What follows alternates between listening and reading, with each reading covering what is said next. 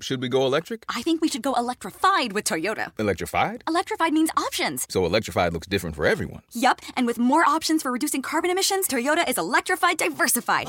Learn more about our Beyond Zero vision for the future at toyota.com slash beyond zero. Take a look at the list of scenarios in front of you. First, you will select which one you want to tackle.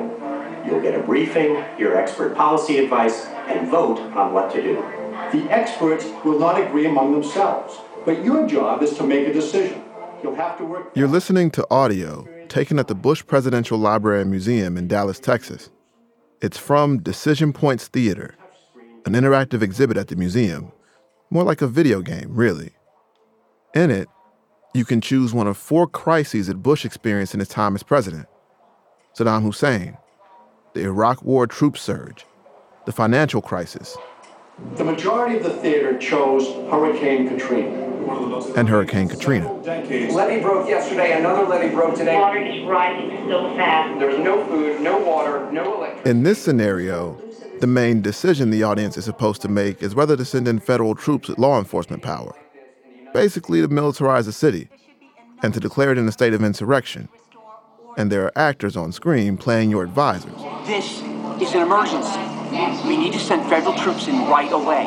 I mean, yeah. The city's resources are overwhelmed. The police cannot cope with the crisis, and Americans are facing lawlessness and chaos.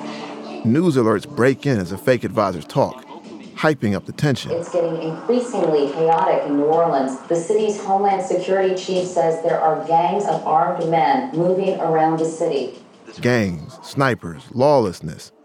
Sitting in the simulation, you might be forgiven if you thought the flood wasn't the main problem. There are snipers taking shots at medevac helicopters. They say it's simply too dangerous to go out there.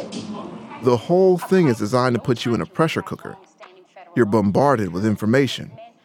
Images of chaos fill the screen. You have to make a decision. Do you federalize the response? Do you send armed troops in? Do you send food to the convention center? Time's up. It's time to make a decision. And then, regardless of what you picked, the president comes on to tell you what he decided. When Hurricane Katrina flooded New Orleans in 2005, I chose to send in federal troops without law enforcement authority. It became clear during the crisis that local and state officials were overwhelmed and that the governor of the state was not going to relinquish authority to the federal government. So I sent 7,000 federal troops into New Orleans, but did not give them the ability to act as law enforcement officers. I decided that sending in federal troops with diminished authority was better than sending in no federal troops at all. It was what the crisis required, and the troops helped restore order in the city. And that's pretty much it.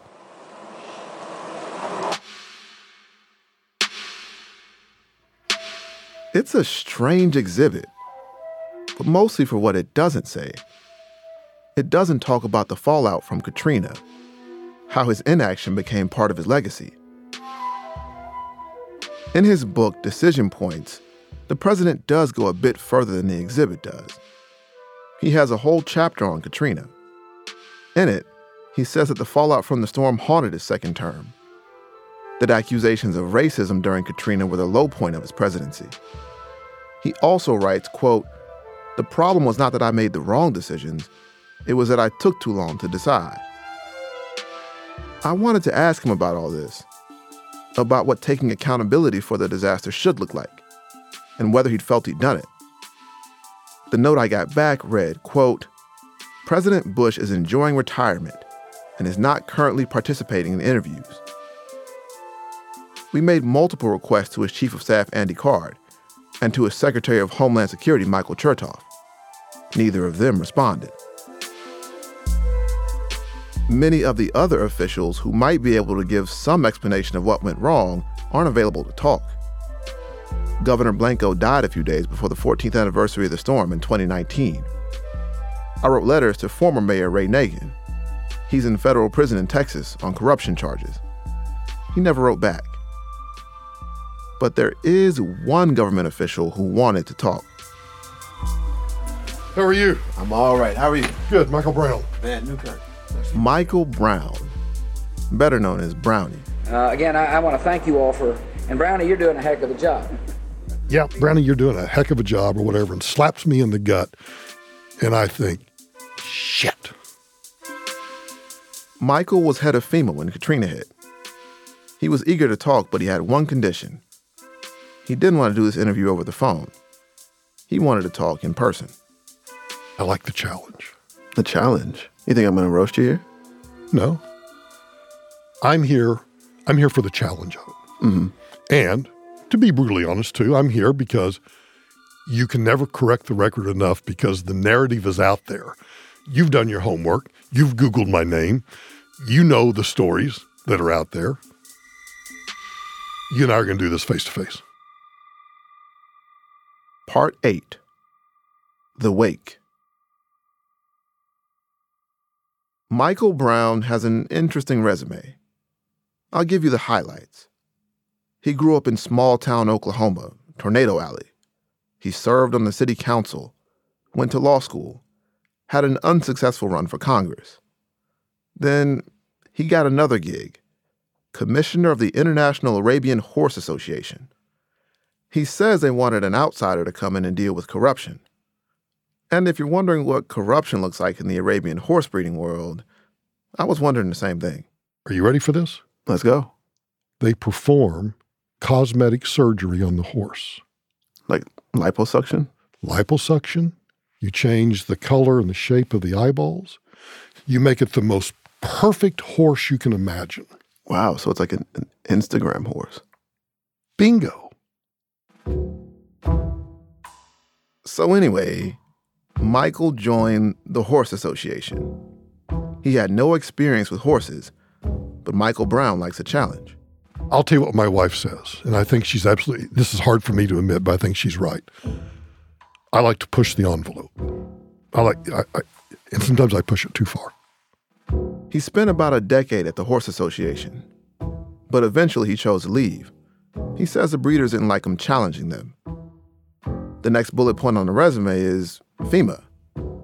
After George W. Bush became president, he named his former campaign manager and chief of staff, Joe Allbaugh, as director of FEMA. Joe's an Oklahoma guy, too. He known Michael since college. When Joe needed a right hand man, he gave Michael a call. Joe said, I need somebody I can trust.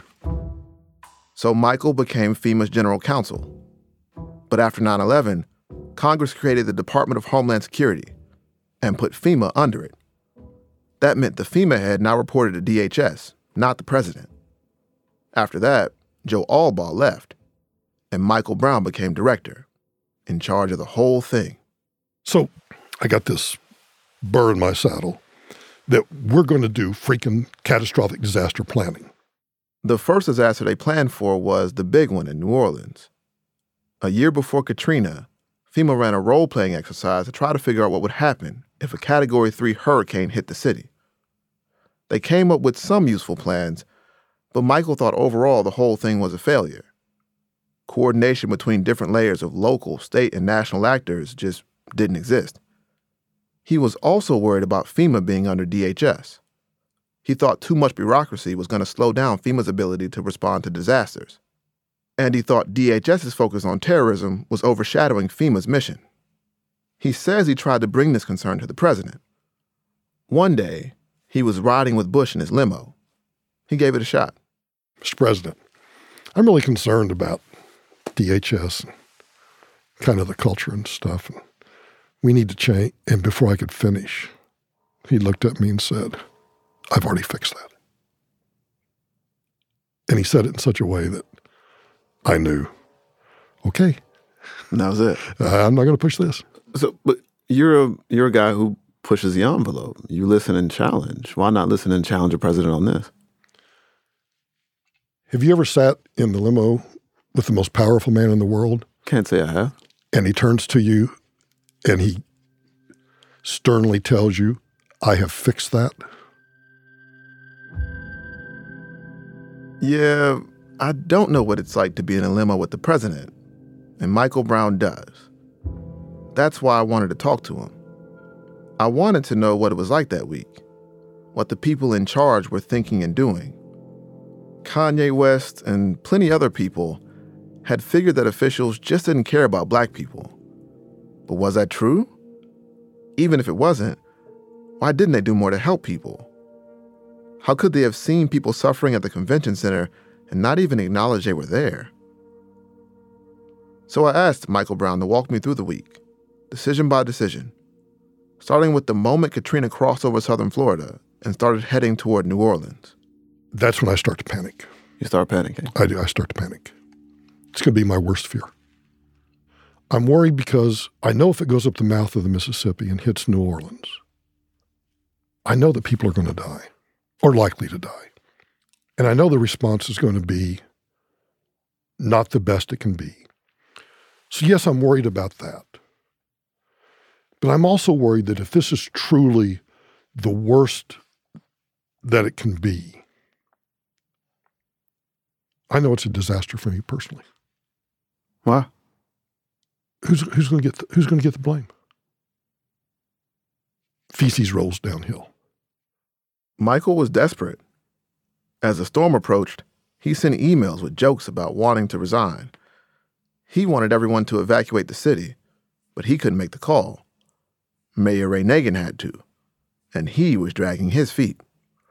So, in conference calls with officials and through the media, Michael tried to scare everyone into action with the worst case scenarios. In your mind, what was the worst thing? The levees would break. My press secretary was instructed you find every freaking outlet that I can talk to so that I can tell them that I think this is going to be really bad and that you need to get the hell out of Dodge. You told them the levees are going to breach? No, I didn't. No, no. I talk. I there's a fine line between. I'm never going to say to somebody, I think the levees are going to breach. I'm not going to say that. I'm not going to. I'm not going to panic people. Would panic not have been a little bit a little bit of panic been useful in this case? In, in hindsight, yeah, in hindsight, you know, now, now you're asking me to look backward. Well, that's and, the whole show. but looking backward, I might have, I might have said, I fear the levees could break. By Saturday morning, the mayor and the governor still hadn't called for a mandatory evacuation. So Michael called the president. He asked Bush to put pressure on local officials. Bush made the call, and Nagin and Blanco did eventually call that evacuation on Sunday. Most of the city left, and at least some of that's due to Michael Brown. But the people left behind were going to need somewhere to go. Mayor Nagin wanted that place to be the Superdome, and Michael hated that plan. I threw a fit on the conference call because I'm I'm holding this engineering report that says the dome can't withstand a category three, let alone a category five. That, you know, the, the roof's going to be blown off. It's, it's, don't do this, don't do it. But then when he announced that he was going to do it, then, then I ordered supplies in. Well, that's the, so the, if you have an engineering report that says this building can't withstand the storm that's coming and people are going there, should you have stopped them from going there? What's what's the role? Because I guess the worst case didn't happen, right? No, the worst case did happen. Think about the shock of a single mother with a baby who, for whatever reason, not judgmental, for whatever reason, didn't evacuate. But here's that she can go to the Superdome and be safe. Because that's what the mayor told them. If she takes her baby and she goes there, there's power for a little bit, and then it goes dark, and then the roof blows off. And now the storm's blowing in. And I'm not going to accept responsibility for that. Because I told, I told that governor and I told that mayor, this engineering report says, do not do this. Point now, taken. Your, but your question yeah, I'm, is I'm asking, why didn't I do something? Well, inhabiting that woman's mind, right? Right. She Let me ask told you, this thing. I'm curious. Mm-hmm what would you have had me do? Well, I guess the, the, the, you have access to the most powerful person in the world.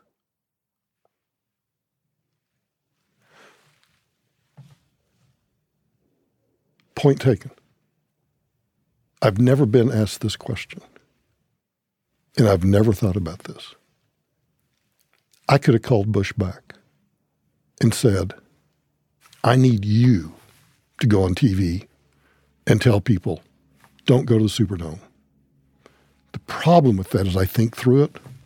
What do I tell them to do? What do, what do I tell the president to tell them to do? Because it's too late to evacuate. Do you see the conundrum?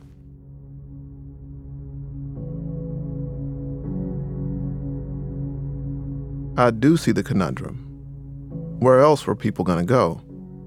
Still, even acknowledging that, and how difficult all the decisions were after Katrina, I kept wondering why couldn't we just get stuff done?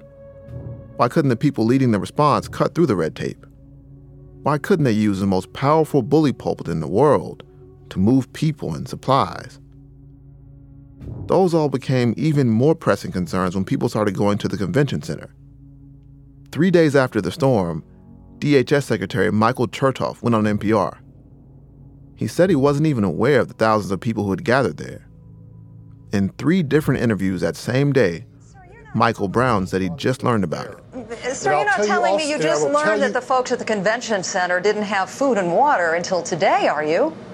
You had no Paula? idea they were completely cut off? Paula, the federal government did not even know about the convention center people until today. How could so many people have missed that people were, thousands of people were at the biggest building outside the Superdome in the city? We didn't. Go on. We knew they were there. When was this? So I- I'm trying to. How, how long do you know after the I knew storm? You knew imme- I knew immediately. Immediately. I, knew, I, I knew that night that people had broken into the convention center. The thing about the convention center that drives me nuts is the Ted Koppel and who else? I did like three interviews in a row where I said, We just learned about the convention center. Well, in my head, we had just learned about the convention center. But having just learned about the convention center was actually like 36 hours ago. Mm. It wasn't just then. And and right, I'm not criticizing. In my head, having not slept, yes, we just learned about it. So explain to me, as if I'm a person in the convention center, if I get there Tuesday, explain to me why there's no real federal presence until Thursday, Friday. There is no explanation for it other than I think by that point, the system is overwhelmed. I just think we have this unrealistic expectation that this massive federal bureaucracy can just instantaneously do stuff. And it just cannot. Where the rubber meets the road for me is what is unreasonable here? Is it, is it, I mean, maybe it is unreasonable to get a truck full of MREs in there, but is it unreasonable to, to for somebody to come and say, we see you're here? Or we're going to come get you? You can walk from the Superdome to the convention center. That Nobody walked or tried to make it in the 36 hours. Like, that just seems like we're acting like this is a It's an inexcusable. ocean. I, well, I know, but but when it comes to food and supplies, it is kind of an ocean. Well, um, not, not, I'm, I'm Right. just saying the acknowledgement piece. Like, right. the, we're going to come I you. think I think the acknowledgement piece. I think you're right. I think you're right on that one. I think you're absolutely right, and I think that's a great lesson to be learned. Is we always talk about in the corporate world in government, what is it? communication, communication, communication. Right, number one thing you're supposed to do. I don't think we did a very good job of it. I think we were so um, in our own heads about the response that when it came to things like press relations, media relations, acknowledgments, as you call them, I think we completely dropped the ball. How much of a part of your job is that? People being informed and having the information they need to make decisions. Is that not a major part of, say, the FEMA director's job? Yes, If they didn't get it, was that a failure on your part? absolutely. I think the failure to use the media and to do the kinds of things that you're talking about, that you, I, I, I like your word acknowledgement. Have you ever Apologize? What do you want me to apologize for? Well, you said you made mistakes. Yeah, isn't that isn't that an apology? I guess. I mean, are, you want? I'm sorry, I made these mistakes. I don't know. I, am I'm, just asking if, if you feel like that's well, no, an apology. No, that's no, fine. no. I, no, I, I just yeah. I, I find that fascinating because, um, clearly, by admitting your mistakes, you're telling the world. I mean, you're you're you're opening the kimono up to the world and saying, you know what, I I messed up this, this, this, and this. I did this, this, and this right. Your conclusion then is okay, at the end of that line of good and bad, make an apology. I think the part of an apology for me is I did X, Y, and Z bad. I see how it contributed to the suffering in your life, and I acknowledge that. We did that. At least from my perspective, I thought we did that. Mm-hmm. You don't seem convinced. The difficulty I'm having is when we talk about the convention center, especially, we have a reason. We talked to a, a, a girl who's 14 then who thought she was going to die, right? Right. And you think you're going to die, and there was somebody there who could have prevented at least that feeling, which is a terrible thing for a teenager to feel, right? The apology for me would be we made mistakes. We understand that it made you feel abandoned. Here's how we plan to make sure it doesn't happen again. I, I'm with you all the way up to here's how we plan to make sure it doesn't happen again, which I have no control over. Now, if she need if she needs somebody to say, "I'm sorry," I'll say that to her. I'm sorry that you felt that way, and I'm sorry that we didn't do what we could have done to take away that fear. I would also, though, talk to her about I don't think we could take your fear away. You, you may have found it comforting for a moment, but considering how disaster response works, I don't want to give her a false hope that somewhere in the future, maybe not her in particular, that this is going to ha- this is going to happen again. It's the nature of the beast. The woman I'm referring to, her name is Leanne, by the way. Hi, Leanne. Before we before we leave that, mm-hmm. if I can get Americans to think about risk and tell them honestly that when that proverbial feces hits the fan, you may be fearful for your life, and there's nothing that anybody can do about that. The government is not going to be there the minute it happens. And it may not be there f- for a day, depending on how bad it is. So you tell Leanne, I'm sorry. But you tell Leanne that her responsibility is to understand the nature of the risk where she lives and to be prepared for it, knowing that somebody's not going to come, the, the shining knight in armor is not going to come and rescue her when that fear sets in? You know, uh, we've interviewed quite a few people, and it, it seems that the experience of being of, of a delay, of not having help come when you think it's going to come, of having that that manifests as betrayal, right? Mm-hmm. right? And I think what we saw was lots of people saw that betrayal along the lines of the ways they'd been betrayed before, yeah, and so you got right. a black city, yeah, and they experience that betrayal as racism. Right. right. How do you process that? I know what's in my heart. And in my heart, I did not, I don't, I not did not, I do not.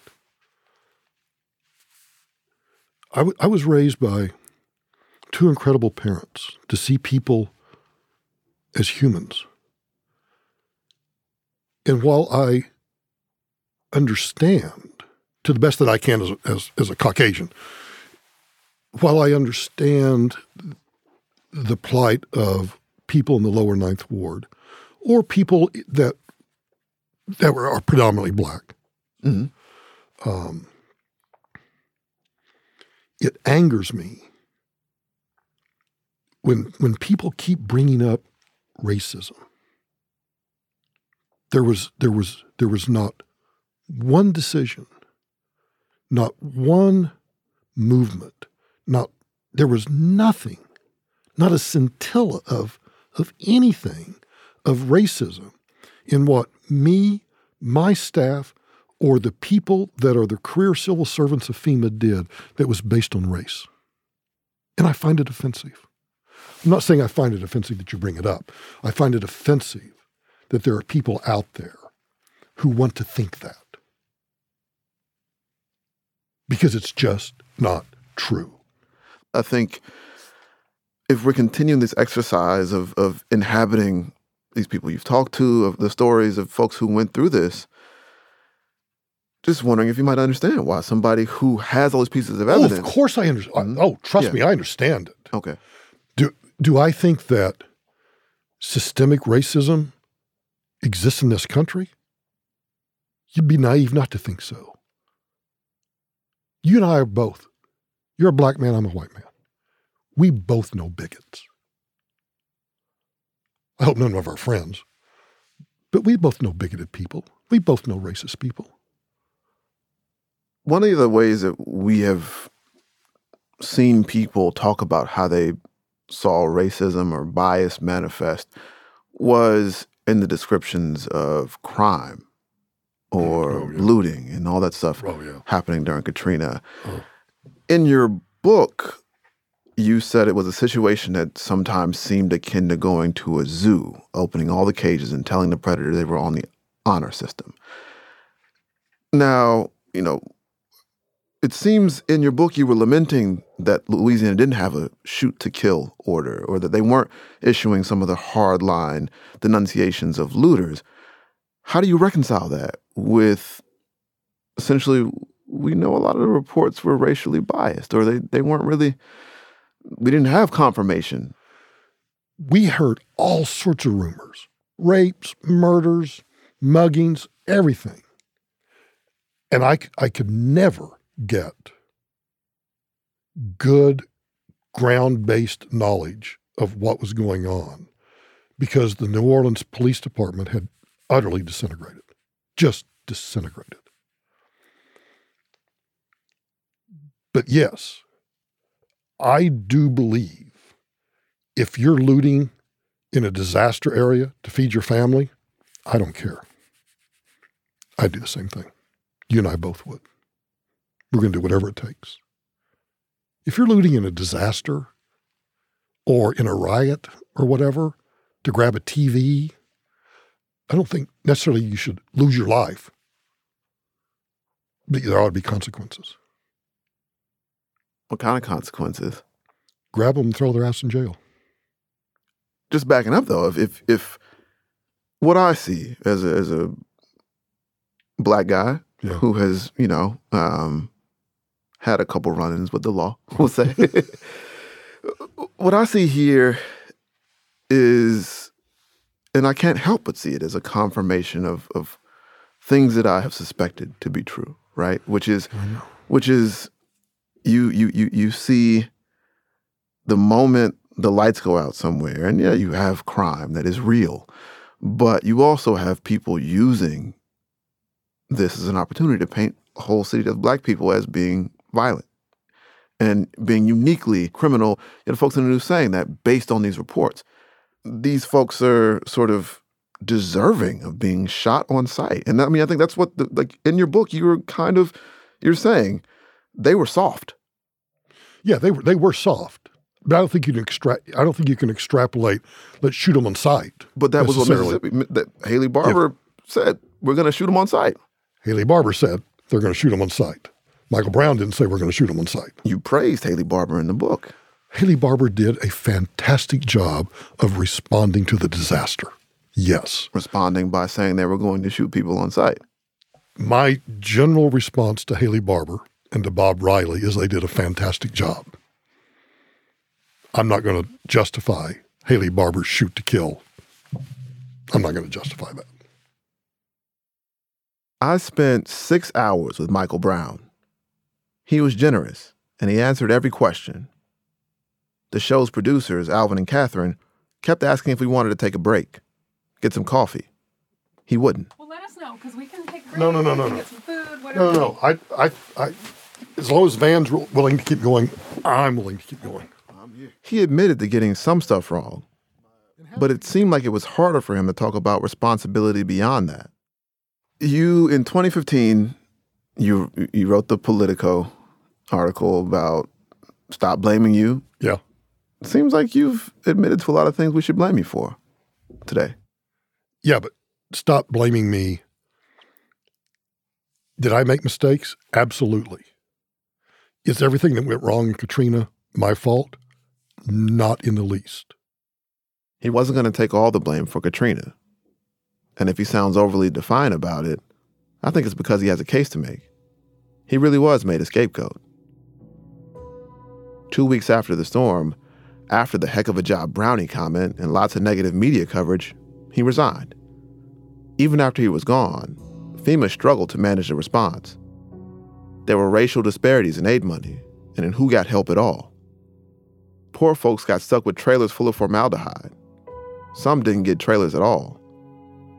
Those things were out of Michael Brown's control, but they still contributed to how he was painted incompetent at best, an avatar of racist indifference at worst.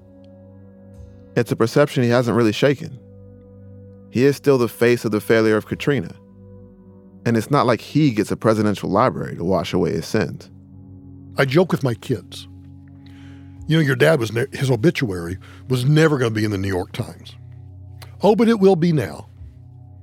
And it will, and, and, and the New York Times headline will be Heck of a job, Brownie dies at the age of 92. We had a long day talking. Our producers gave the signal to wrap everything up. But Michael tried to explain himself one more time. I, and I know these microphones are still on. Yeah.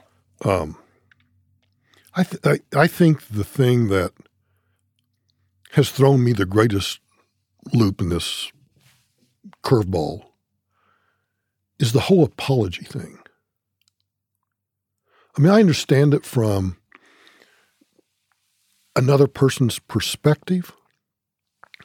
I totally get that. I struggle with, and I know you, you're not going to answer the question, but it's like, what do people want me to apologize for?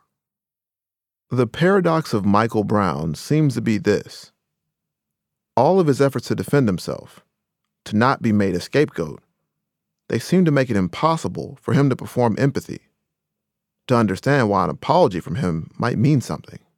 And maybe that's a a blind spot of mine. Very well could be. Either a blind spot or an unwillingness. Maybe we should have known that we weren't going to get that from Michael Brown. There wasn't going to be an easy answer no matter how long we talked. We were just asking him the same question in different ways. I think what I'm asking is I'm wondering if your experience, if how much you think about the experience of people who went through it. It sounds like you do. Of course you do. You were there. Um, but do you I'm, relate to or understand that experience? Do you feel a kind of empathy with it or indignance on their behalf?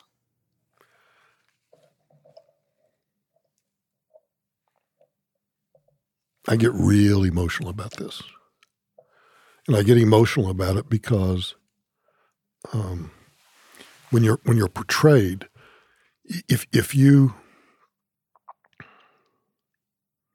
I had dinner with a friend last night, telling me about this interview, and it, and I told him that you know I'm not nervous about it, but I'm I'm really curious about the the line of questioning and and the the tone of the questioning and everything. And his comment to me was, "This is somebody I've known for ages. Just be the caring person that you are." And the thing that drives me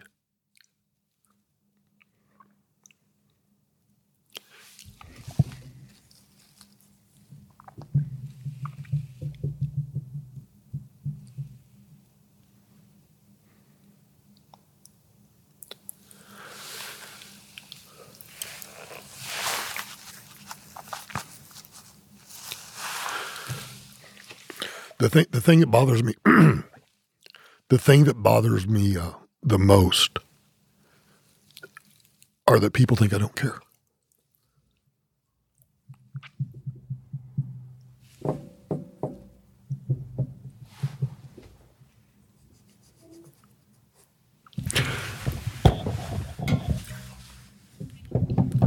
Thank you so much. I wasn't going to do that.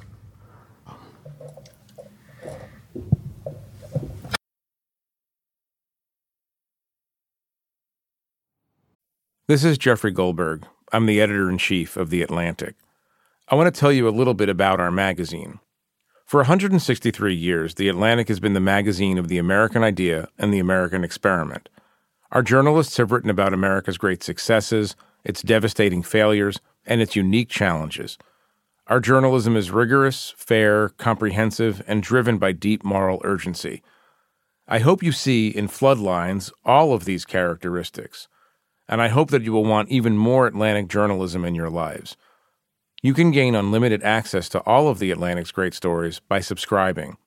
Go to theatlantic.com slash support us to learn more. That's theatlantic.com slash support us. Thank you.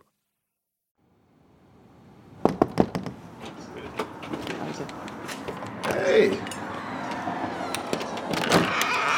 How you? Leanne's still out in New Orleans East now. She lives by the levee on the lake with her boyfriend and her daughter. Alvin and I went out to visit her. She works so many double shifts that we had trouble fitting in her schedule. But we managed. So, Leanne, mm-hmm. we are back. Yes. Yeah, you're probably sick of us. I see y'all in a minute.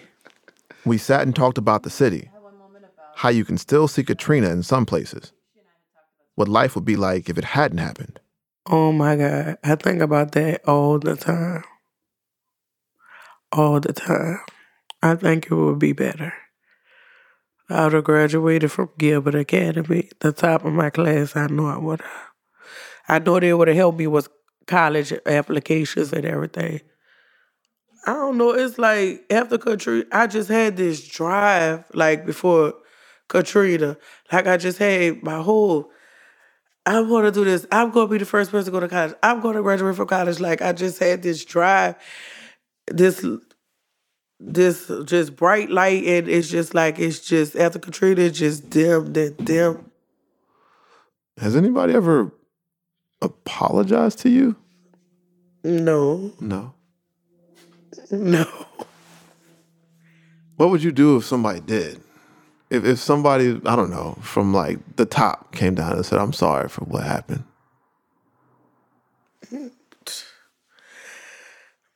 Sorry for what? Like came down from the top and say I'm sorry for what happened for, to you and Katrina and this and that and da da da. Mm-hmm. After 14 years.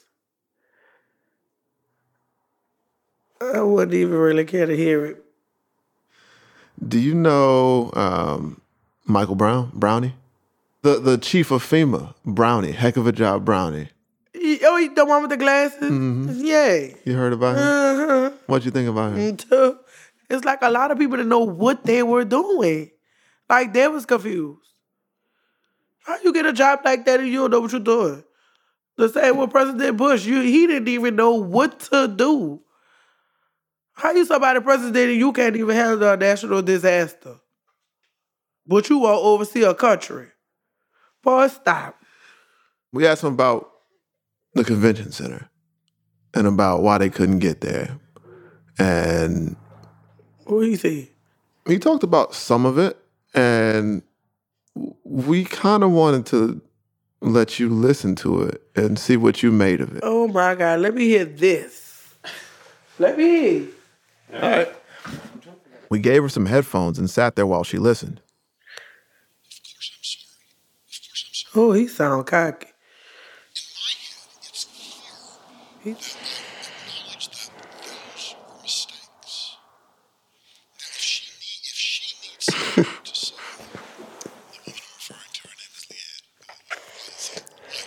oh my God, yo.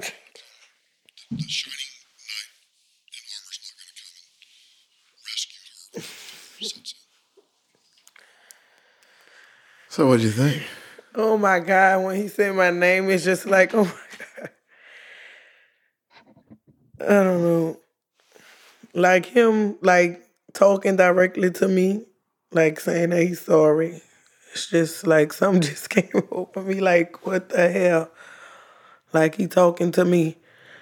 I don't know. I don't know either. uh, that's we didn't know what to make of it. I feel like it's crazy. Like I'm like it don't. I don't care about no apology, but y'all too. See y'all. I'm gonna get y'all. like I'm saying, Leanne. You know, I'm sorry, Leanne. I'm sorry. Like he right here telling me I'm sorry. I'm gonna get y'all too. like the part that he when he was saying my name and talking to me made me feel like I matter.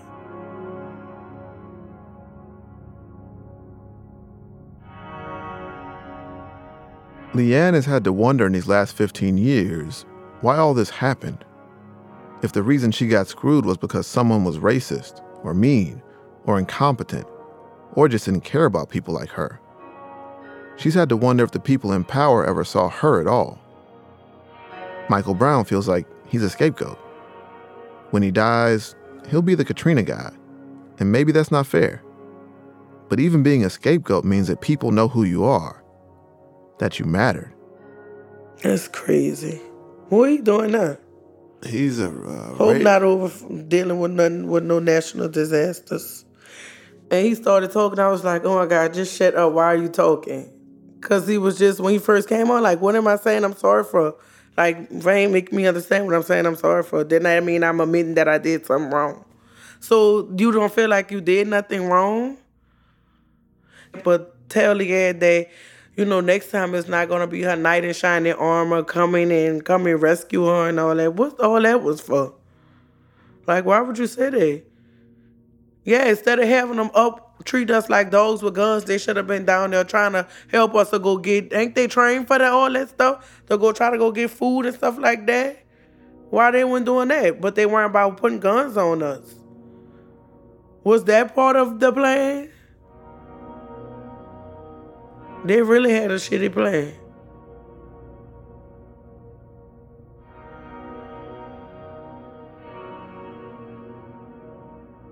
You know what? I really, after Katrina, is when I really started to notice that I'm black in America. Yeah, I think actually for me, I was all the way up in North Carolina, and Katrina was the first time I saw it right somewhere else. Right, yeah. yeah. That was crazy. I just saw race matter in like a way that was yeah it, yeah. I'd seen I knew people who were racist like my whole life. I'd seen you know I, I grew up with mostly black folks, but I right. knew a couple white people who had the Confederate flag or whatever. But like yeah. Katrina was the first time I saw something happen to a whole group of people who looked like me, and it was because they looked like me. Yeah. Right. Yeah. That was crazy. I'm like, they gonna kill us because we black? That don't make no sense. We refugees. Nobody not coming get. You look around, you just see black people, babies, everybody just crying. They won't help it. This man Bush, he telling us that they coming. I don't understand. Oh my God, I just don't understand it.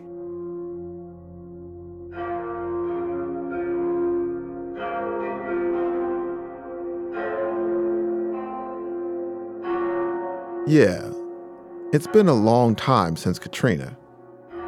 Lots of people don't really like talking about the day the levees broke, and I get that. They want to move on. They don't want some out of town journalist asking them over and over again about a bad time in their lives. There are good things now. There are great things, and we should talk about them. After the Danziger Bridge shootings, the family sued the department and revealed their cover up. Their fight helped advance department wide criminal justice reforms. In 2018, the city had a record low of four shootings by police officers. There's new businesses, a shiny new airport, a cool scene for young people and tourists. Every day, life in New Orleans defies all the people who said it shouldn't come back or couldn't come back. But I don't know if I would call that recovery. Recovery means that things are back to normal. But things ain't back to normal. They're just different. I'm just working paycheck to paycheck. And it's crazy because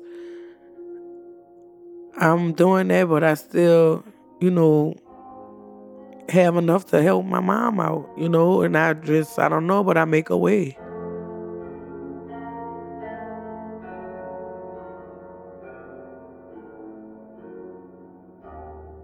After we were done talking, Leanne took us out to the levee by her place. It's right across the street from her apartment. She comes out here with her friends and her daughter to let loose. Me and my girls, we come sit up here with the kids, and they run up and down, and we get some seafood and daiquiris, and we sit up here. You walk up a hill and up to a fence, and you can look out over the lake. And when you look at this levee, what do you see? Our enemy. We surrounded by water. We live in a bowl. It's beautiful, but also deadly. This is what can destroy my city. This is what destroyed my city. I don't think New Orleans will be here years to come. I'm just enjoying it while we're still here. But my daughter's kids and their kids probably not gonna be able to enjoy the same thing. Eventually it's not gonna be here. And when I just look at it, it makes me really think about that we're not gonna be here that long. It's crazy. There's nowhere in the world I'd rather be than here. I love it. It's my home. It's my home. I love New Orleans. I done been to Arizona, Texas, Mississippi after Katrina. Nothing like New Orleans. Nothing's like New Orleans.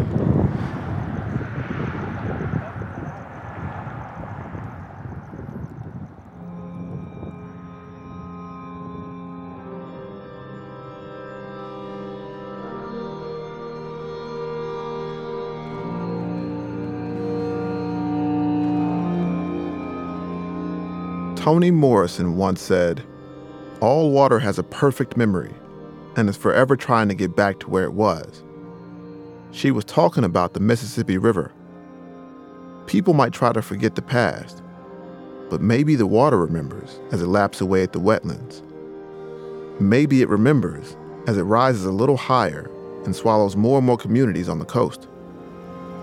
Maybe it remembers as the levees sink a little more Maybe the water is waiting to betray us again, because to betray also means to expose the truth.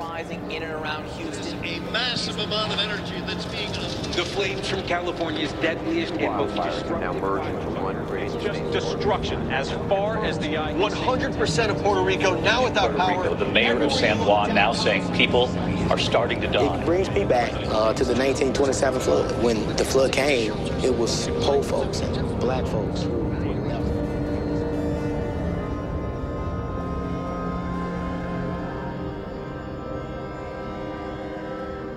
In 1856, Last Island, Louisiana was destroyed. It was cleaved by the hurricane, broken into pieces, and then slowly reclaimed by the salt and the waves. You wouldn't know now that it was a vacation spot, that the sons and daughters of the American slaveocracy had tempted fate there, or that a man named Richard had tried to warn them about what was coming. I think I figured out why I keep thinking about Richard. It's because he didn't have the luxury of denial. He saw clearly what the slave owners tried to ignore. We are all vulnerable, and the past will always find its way back to us. God forbid another Katrina coming, my daughter have to go through what I went through, getting taken from her friends, living here, living there. So I would be in the same position my mom and dad was in. So, you know, still to this day, I don't know how they felt as parents. But talk to them. Oh, I'm telling you, we just kind of swept it under the rug for 14 years. We never really talked like to each other. Like, well, Leanne, how you feel about uh, mom? How you feeling since Katrina? Uh, are you doing fine? None of that. Do you feel like after this, maybe you will? After we all leave, I'm gonna call my mom because we never asked each other. I'm gonna go call my mom on the phone, tell her I love her, and I'm gonna just ask her. Will you let me know how that call goes? Yeah. We walked back across the street, and Leanne went home.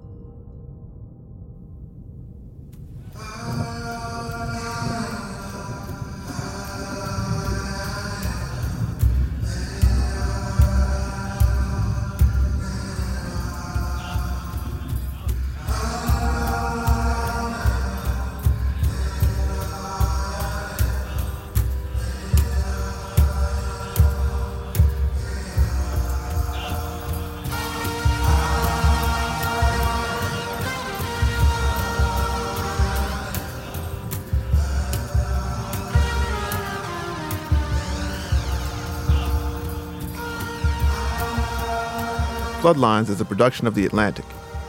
The show was reported and produced by me and Alvin Mellon. Our executive producer is Catherine Wells. Katie Reckdahl is our editorial advisor. Archival production and research by Kevin Townsend. Editing by Scott Stossel. Production assistance from Emily Gottschalk Marconi, Miles Poydras, and Kayla Philo. Fact checking by William Brennan. Music by Christian Scott aTunde Adjuah and Anthony Braxton. Sound design, mix, and additional music by David Herman. Art direction by Paul Spella. We are very much indebted to a group of first listeners who made this project better with their notes and guidance.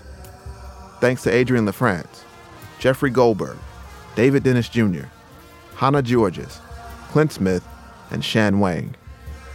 Special thanks to Eve Abrams, Brett Anderson, Tina Antolini, Roy Arago, Earl Barthay Jr., Julie Bogan, Rachel Breunlin, Douglas Brinkley, Sarah Broom, Amy Castanel, Robert Green, Ronnie Green, Leslie Harris, Jack Hitt, Andy Horowitz, Mary Howell, Pam Jenkins, Pablo Johnson, Ashley Jones, Natalie Jordy, Ronald Lewis, Yvonne Loisel, Travis Lux, John McQuaid, Richard M. Mazel Jr., Diane Newman, Garrett Pittman, Jonathan Reynolds, Robert Ricks, Bruce Shapiro, Leona Tate, Eve Troeh, Eric Waters, Kalamu ya Salaam, WWNO, WWL, and the Louisiana Division City Archives, the New Orleans Public Library. If you want to support journalism like this, the best way to do it is with a subscription to The Atlantic. Visit theatlantic.com slash support us. That's S-U-P-P-O-R-T-U-S. Thanks for listening.